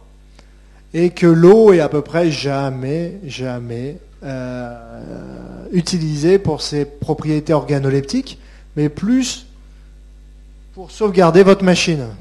Donc tous les bars traitent l'eau, en général au sel, ce qui est absolument euh, dégueulasse. Euh, ou avec des cartouches filtrantes, mais pour protéger la machine et non pas pour la rendre meilleure pour le café, pour le produit final. Vous pouvez faire l'expérience chez vous, vous cuisinez, euh, vous faites une soupe avec une eau, euh, par exemple une Montcalm, Montroucou, ou je ne sais pas quoi, Rosé des Prés, et puis avec l'eau du robinet. Vous allez voir la différence de goût que vous aurez entre les deux soupes. Donc ce que l'on fait à la boutique, c'est qu'on va vous faire goûter le même café avec deux eaux différentes. Je parle de la rue du Nil, 10 rue du Nil, oui, tout à fait. Je dis un mot, si possible, de la, euh, des concurrents, enfin, de, puisqu'il y, a plusieurs personnes qui se sont lancées, plusieurs boutiques qui sont lancées sur cette.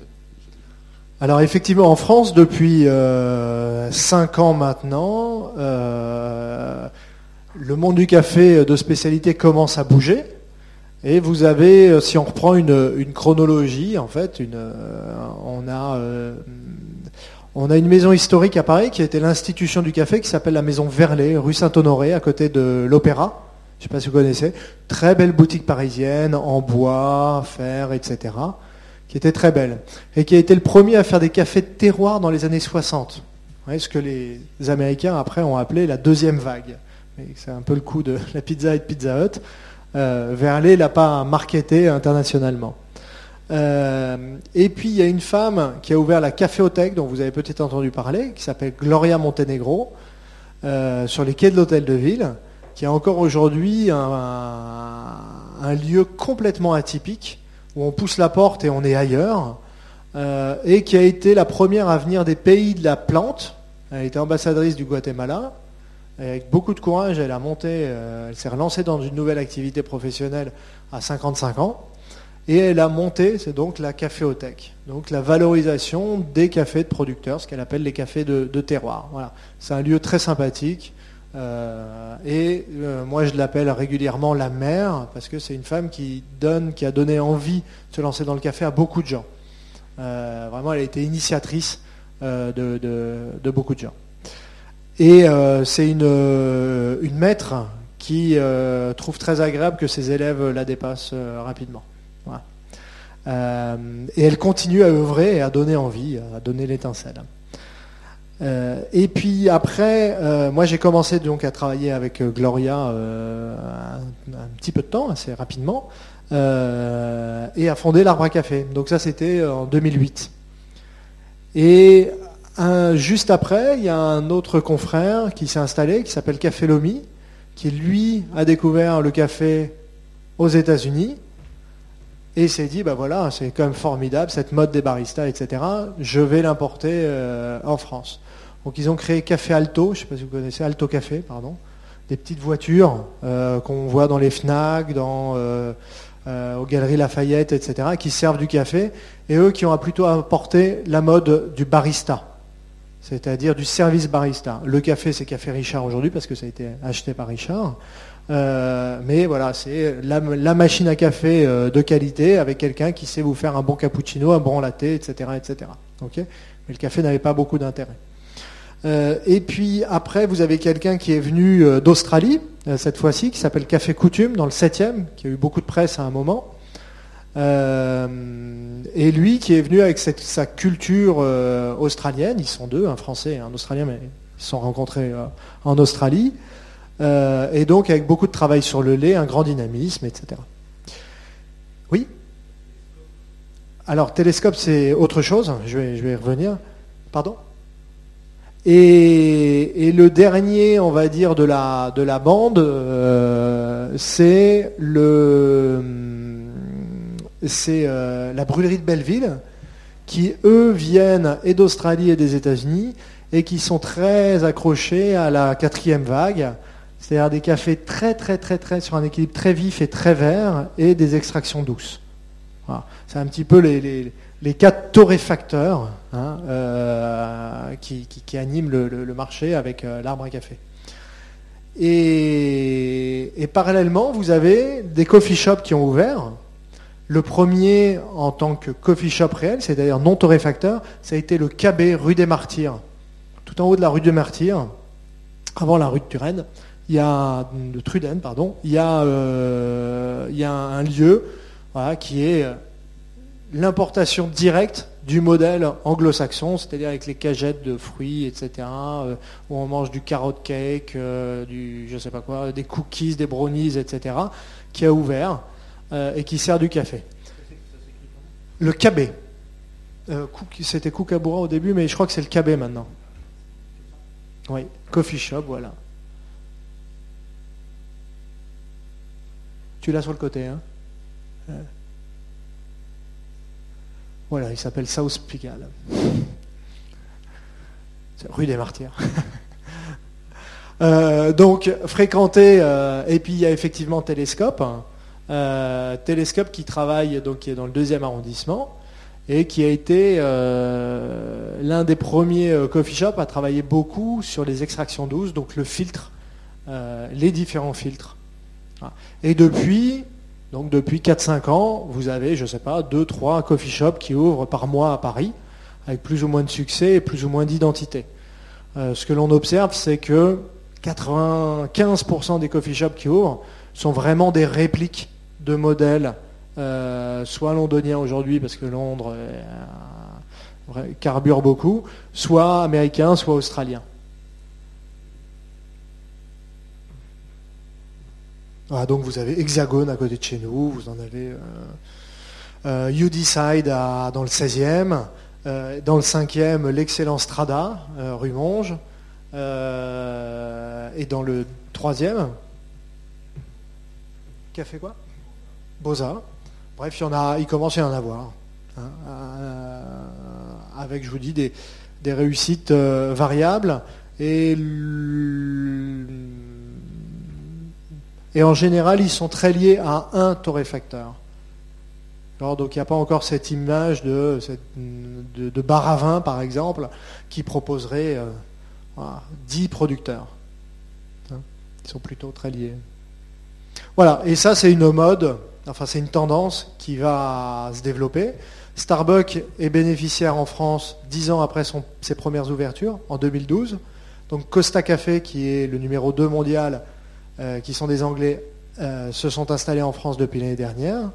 Vous avez Jeff de qui va ouvrir euh, une, une, division justement café, coffee shop, et vous avez McCafé qui cartonne. Et contrairement à ce qu'on croit, McCafé, enfin la clientèle fréquentant McCafé a 50% est à 50% plus, je vais y arriver. Euh, les clients qui, qui consomment euh, chez McCafé ont pour la moitié plus de 35 ans. Donc ce n'est pas simplement des jeunes euh, qui n'ont pas d'argent qui vont chez McCafé.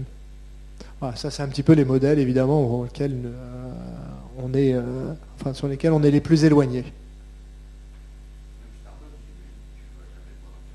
Non, ce qui est très intéressant avec Starbucks, c'est le modèle économique. C'est comment, euh, c'est le modèle économique et la capacité d'adaptation de ces grandes chaînes. Starbucks, on leur a longtemps reproché, c'est pour ça que ça, ne marchait pas en France, euh, de servir un café trop brûlé, trop noir. Pour votre gouverne, le café noir brûlé s'appelle la French Roast. Donc c'est vraiment le, à l'international, c'est vraiment l'idée euh, du café euh, à la française. Et pour les Français, c'est euh, plutôt la torréfaction italienne. et donc, au bout de trois ans, en fait, ils ont éclairci leur torréfaction, donc ils l'ont un petit peu moins poussé, un petit peu moins brûlé. Mais je vous mets au défi, par exemple, d'aller prendre un espresso chez Starbucks. D'accord?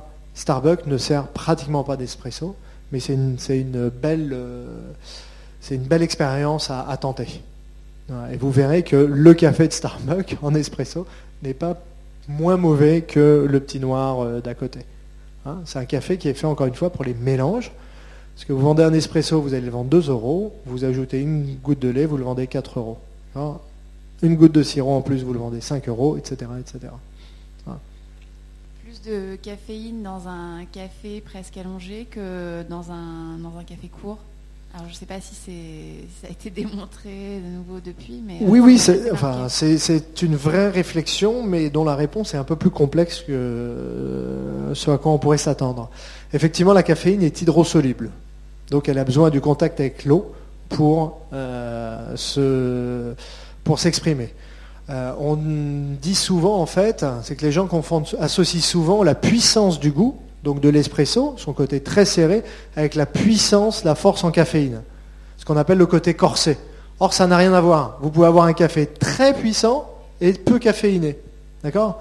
Et effectivement, étant hydrosoluble, plus votre café va être court et moins il va être caféiné. Ok? Ça, c'est ça, c'est vrai. Après, ça va dépendre des variétés, ça va dépendre de la qualité du, café. Le Robusta a deux fois plus de caféine qu'un Arabica, en moyenne.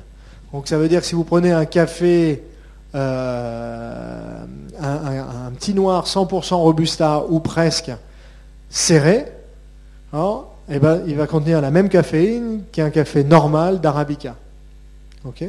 Et dernière chose, en fait, la caféine est hydrosoluble, mais elle, elle a 80% par dans les 30 secondes. Mais effectivement, il y a plus de caféine dans un café filtre que dans un espresso. Donc c'est pas du tout lié à la force, au jus de chaussette ou machin, etc. Et les cafés qui ont le, parmi les plus de caféine, c'est le café napolitain, euh, qui sont en général du 100% robusta, et c'est pour ça qu'on en sert un doigt et qu'on appelle ça le coup euh, de revolver. D'accord? Et qu'on va mettre du sucre, parce que comme c'est très amer et pas très bon en fait, parce que c'est vraiment un goût de caoutchouc, on va monter le sucre au fond de la tasse, le servir et le boire d'un trait. Et on en boit en général un, deux, trois. Bien sûr, je vous engage à le faire. Enfin, moi, je suis très fan de ce genre d'expérience. Ça s'appelle la café domancie. Euh, et il y a plusieurs femmes, c'est souvent très féminin qui le, qui le font à Paris. C'est très lié au bassin méditerranéen. Alors, euh, c'est assez intéressant parce que sur, l'Afrique, il y a eu une déprise avec la fin de la colonisation, la fin des indépendances et surtout toutes les révolutions qu'on a appelées post-indépendance, la chute de Mobutu, etc. etc. Euh, le café été en déprise. C'est-à-dire qu'il y a des pays qui ont quasi abandonné la culture du café. Sauf dans les pays où il y a, c'est lié anthropologiquement à une tradition. Donc le Cameroun, par exemple, le caféier, c'est l'arbre du père de famille. il s'occupe de rien, sauf du caféier. Au Kenya, en Tanzanie, on a des rituels liés au mariage, à la fécondité, etc. Je vous, passe la métaphore qu'on peut avoir avec le, grain de café, évidemment, sur la fécondité, sur le sillon, etc. Euh, en, Éthiopie, il y a un rituel qui s'appelle la cérémonie du café, qui dure des heures et des heures, avec des libations pour les esprits, etc. Euh, et dans tout le pourtour du, bassin méditerranéen, Syrie, Liban, Turquie et tous les pays balkaniques, il y a de la caféodomancie. En, turc, on appelle ça le fal. Et on dit, euh, n'écoute jamais le fal, mais ne, t'en éloigne jamais non plus. Et on part du fond, on part du fond et on, déroule la frise chronologique en fait, jusqu'au rebord.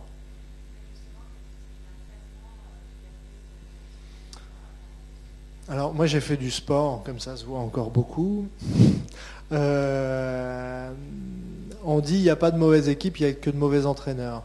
Et en fait, euh, dans le café, c'est pareil, il n'y a pas de mauvaise préparation, sauf exception. Euh, mais il n'y a que du mauvais café. Donc si l'ibrik, je ne sais pas comment vous l'appelez, en turc c'est l'ibrik justement, le xert, euh, est mauvais, c'est notamment parce que la cardamone qui est mise dedans est mauvaise, parce que le café qui est utilisé pour est mauvais. Mais on peut faire cette préparation qui est une décoction, c'est-à-dire qu'on boule le café avec, on peut en faire du bon. Il y a des championnats du monde maintenant d'Ibrique. Euh, donc ça, on peut en faire du bon.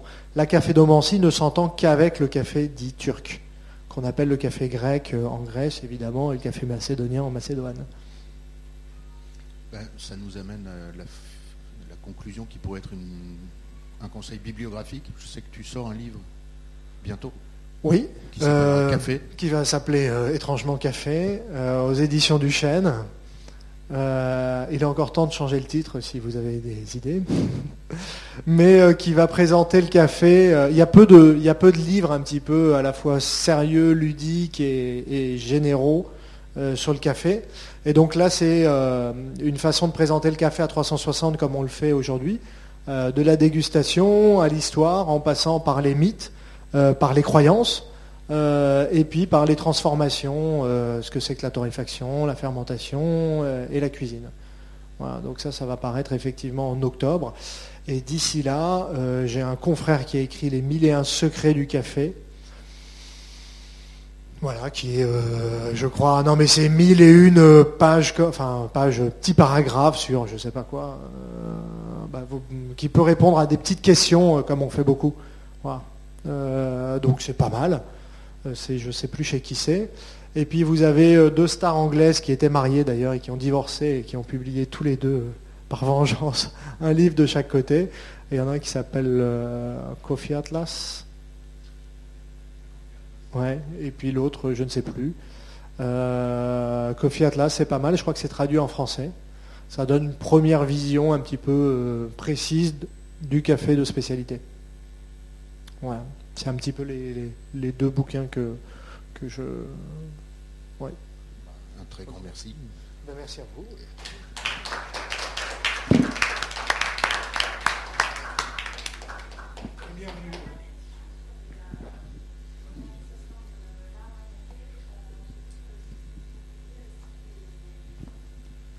Formation au particulier, en quoi ça consiste exactement? Alors ça dépend de ce qui vous ça dépend de ce qui vous intéresse, mais en général c'est euh, euh, une présentation générale du café et puis c'est apprendre à faire du café à la maison. Voilà. Donc c'est à la fois les, bases pour comment reconnaître un bon café et faire un bon café. Voilà, c'est vraiment de l'initiation. Et puis après on a des, étapes dans les formations qui permettent d'aller euh, aussi loin que vous le voulez. La semaine prochaine on, accueille euh, ce qui est considéré comme la formation internationale de plus haut niveau hein, pendant une semaine, euh, qu'on accueille régulièrement, enfin plusieurs fois dans l'année.